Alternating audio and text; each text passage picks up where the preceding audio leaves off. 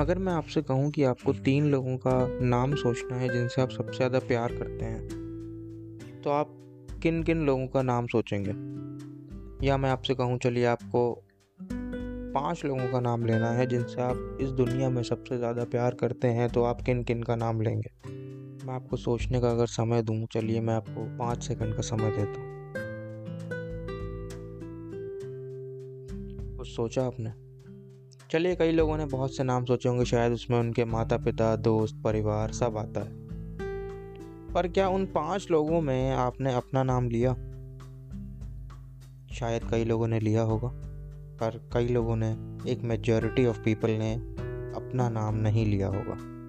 ऐसा क्यों होता है कि हम जब भी बात करते हैं कि सेल्फ लव सेल्फ केयर खुद से प्यार करना चाहिए, खुद को चुनना चाहिए, खुद की बातें सुननी चाहिए। पर हम जब ये इसको अमल करने की बातें आती हैं इन पे तो हम इन बारों में, इन बातों के बारे में हम कभी नहीं सोचते, बस हम मना किए बगैर सामने वाले का काम करते रहते हैं। ये क्यों होता है? नमस्कार दोस्तों, मेरा नाम है आदित्य अल्फाज और स्वागत है आपका कुछ बातें विद आदित्य अल्फाज के सीज़न टू एपिसोड टू में। मेरे सवाल से बहुत क्लियर होगा कि आज का टॉपिक है sometimes you have to choose yourself कई समय ऐसे आएँगे जब आपको खुद को चुनना पड़ेगा। कई बार ऐसा होता है कि जीवन में हम बहुत से काम चाहते हुए या ना चाहते हुए भी करते हैं। क्योंकि सामने वाला जब हमको कुछ बोलता है तो हम अपनी अच्छाई कह सकते हैं या हम मना नहीं कर पाते कि कैसे मना करें, हमको नो कहना नहीं आता सामने वाले को। और कई बार यही इसी वजह से जब हम मना नहीं कर पाते, सामने वाला हमारा कई बार फ़ायदा भी उठाता है।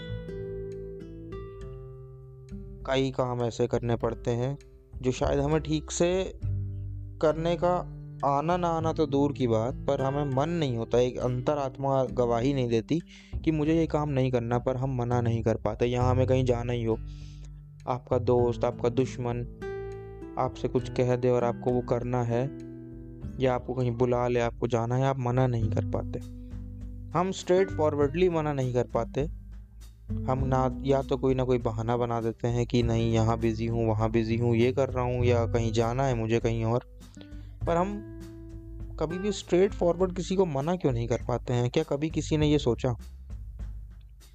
मुझे लगता है क्योंकि हम ये जो सेल्फ लव सेल्फ केयर और ये सब बोलते हैं ना इसको कभी भी हम अपनी लाइफ में डेली लाइफ में प्रैक्टिकली अप्लाई नहीं करते। क्योंकि अगर अप्लाई करते तो ये शायद ये सब चीज़ें नहीं हो रही होती।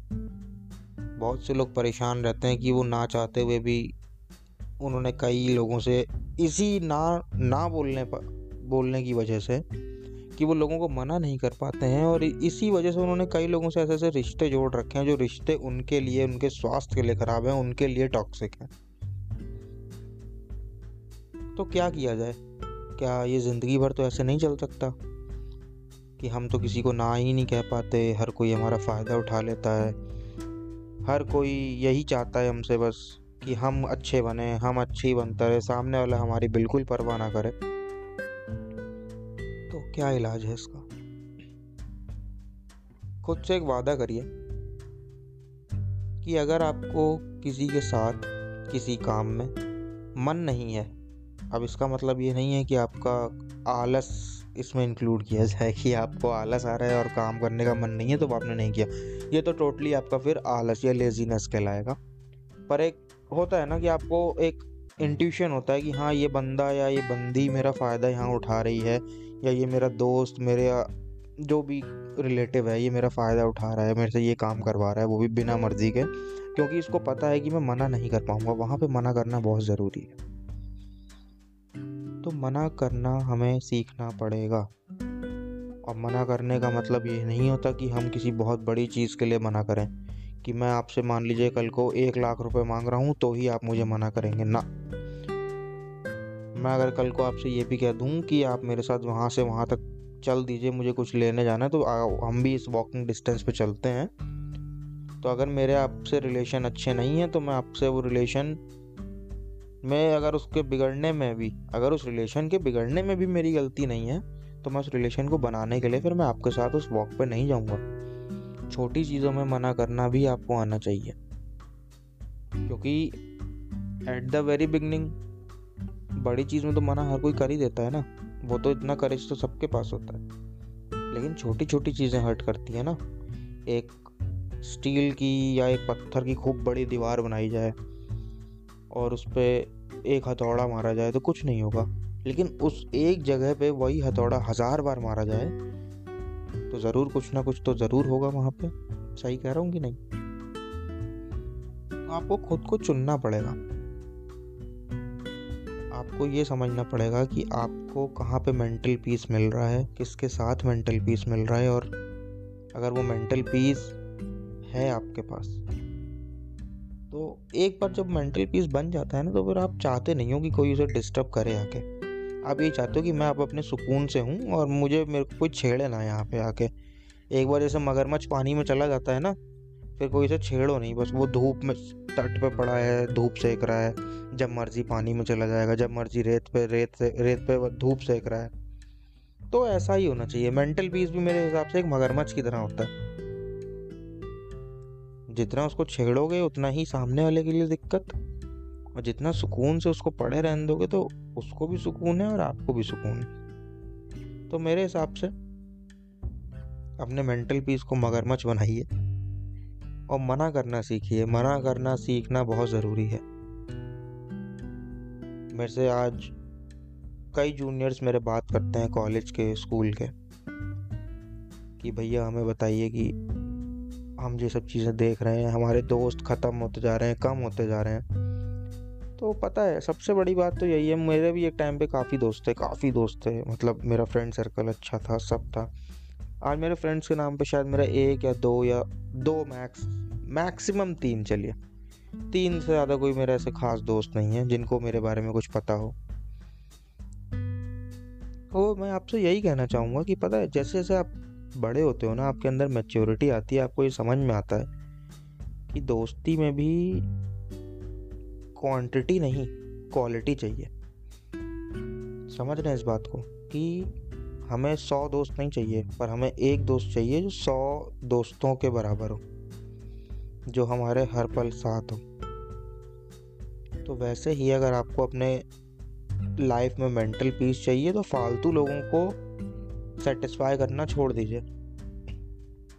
नो करने का मतलब आना चाहिए, पहला पॉइंट दूसरी चीज़ है, अगर आप नो नहीं कर पा रहे हैं तो सामने वाले को जो भी आपका फालतू इंसान है, उसको आप सेटिस्फाई कर रहे हो मेंटली उसको पता है कि मैं इससे तो कुछ भी करवा लूँ, ये कर देगा। और ये लोग, सच मानिए, ये लोग ऐसे होते हैं ना, ये मैं बात, ऐसा नहीं है, मैं पॉडकास्ट के लिए बोल रहा हूँ। मैं ये बात पर्सनली भी लोगों को समझाता हूँ कि कई लोग मैंने जीवन में ऐसे भी देखे हैं ना, कि आप उनके लिए अपनी गर्दन भी काट दोगे ना तो वो ये कहेंगे कि, अरे, तुमने अपनी गर्दन तलवार से काटी है, मैं तो चाहता था कि तुम चाकू से काटो। उनको आपके एफर्ट्स नहीं दिखते, उनको आपका वे ऑफ़ अप्रोच दिखता है। चाहिए उन्हें गर्दन ही आपकी।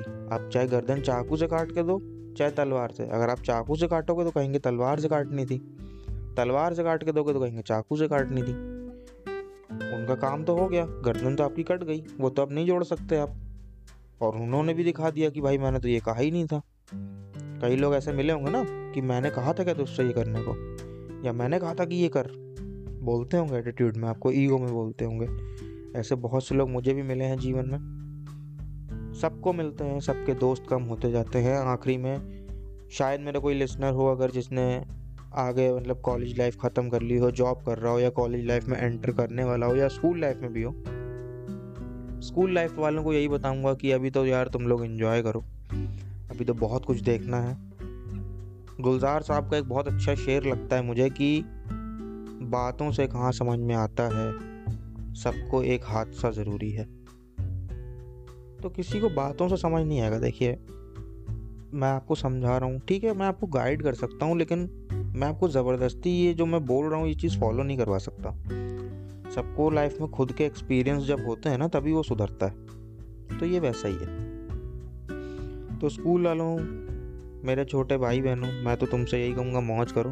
अभी तो कोई दिक्कत ही नहीं है। सीखते जाना, कोई दिक्कत हो तो बांटना, एक दोस्त ज़रूर ऐसा होना चाहिए, इसके साथ तुम बांट सको। बाकी जो कॉलेज में आ रहे हैं या कॉलेज में हैं, वो तो आपका शुरू हो गई है लाइफ अब आप खुद सीख जाओगे। बाकी तो जॉब पे हैं, वो तो फिर जानते ही हैं। वो तो मेरे ही स्टेज पे हैं, मेरे ही बराबर के हो गए वो तो। तो उनसे तो मैं यही कहूँगा कि आप भी मेरे साथ एक्सपीरियंस अपना शेयर कर सकते हैं। तो हमेशा आप चुनिए, खुद को चुनिए। आप यहाँ पे लोगों को सेटिस्फाई करने नहीं आए हैं। आपको अपना मेंटल पीस ज़रूरी है, लोगों को मना करना सीखिए। चाहे वो रिलेशनशिप हो, चाहे दोस्ती हो, चाहे कोई भी टॉक्सिक रिलेशन किसी के साथ भी हो। आप खुद को इतना मज़बूत रखिए कि आप सामने वाले को मना कर सकते हैं, बिना किसी रीज़न के। नो मीन्स नो का मतलब सिर्फ़ यही है कि मैं नहीं करूँगा ये काम, मैं नहीं कर सकता या मुझे करना नहीं है, जो करना है तू कर ले फिर। बस इतना एटीट्यूड लाइफ में होना ज़रूरी है। हम्बलनेस अलग चीज़ होती है, लेकिन उस हम्बलनेस के पीछे कोई आपका मिस यूज़ करे तो वो गलत चीज़ है। तो उम्मीद करता हूँ आपको मेरी ये बात समझ में आई होगी। अगर आपका कोई भी डाउट क्वेश्चन या क्वेरी कुछ भी हो तो आप मुझे मेरे इंस्टाग्राम पे मैसेज कर सकते हैं। मेरा इंस्टाग्राम यूज़र नेम है Aditya dot Alfaaz A D I T Y A dot A L F A A Z अगर आपको कोई टॉपिक सजेस्ट करना है कि नेक्स्ट पॉडकास्ट में ये टॉपिक होना चाहिए तो आप मुझे कमेंट करिए या इंस्टा पे डीएम कर दीजिए। मैं डीएम पढ़ता हूँ सबके।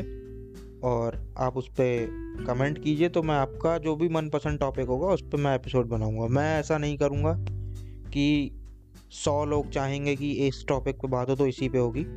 अगर दो लोग या एक बंदा भी चाहेगा कि इस टॉपिक पे बात होनी चाहिए तो मैं उसकी बात सुन के वो टॉपिक ज़रूर बनाऊँगा। क्योंकि मुझे पता है कि बहुत से लोग शायद कतराते हैं, घबराते हैं, लेकिन इसमें कोई भी टॉपिक अगर मैं आपका डिस्कस करूँगा तो इसका मतलब ये नहीं है कि मैं आपकी आइडेंटिटी एक्सपोज करूँगा। ये नॉर्मल एक एपिसोड की तरह आपका दिया हुआ टॉपिक आ जाएगा, पता भी नहीं चलेगा कुछ कि किसने कब सजेस्ट किया। बाकी ये अगर आप किसी को जानते हैं कि जो मेरे पॉडकास्ट में गेस्ट बनना चाहता हो, अगर आप मेरे पॉडकास्ट में एज अ गेस्ट आना चाहते हैं, अपना कोई एक्सपीरियंस शेयर करना चाहते हैं तो भी आप मुझे डीएम कर सकते हैं। सीज़न वन में मेरे पॉडकास्ट में कोई गेस्ट नहीं आया था, लेकिन इस बार मैं कोशिश करूँगा कि हम गेस्ट भी लेंगे।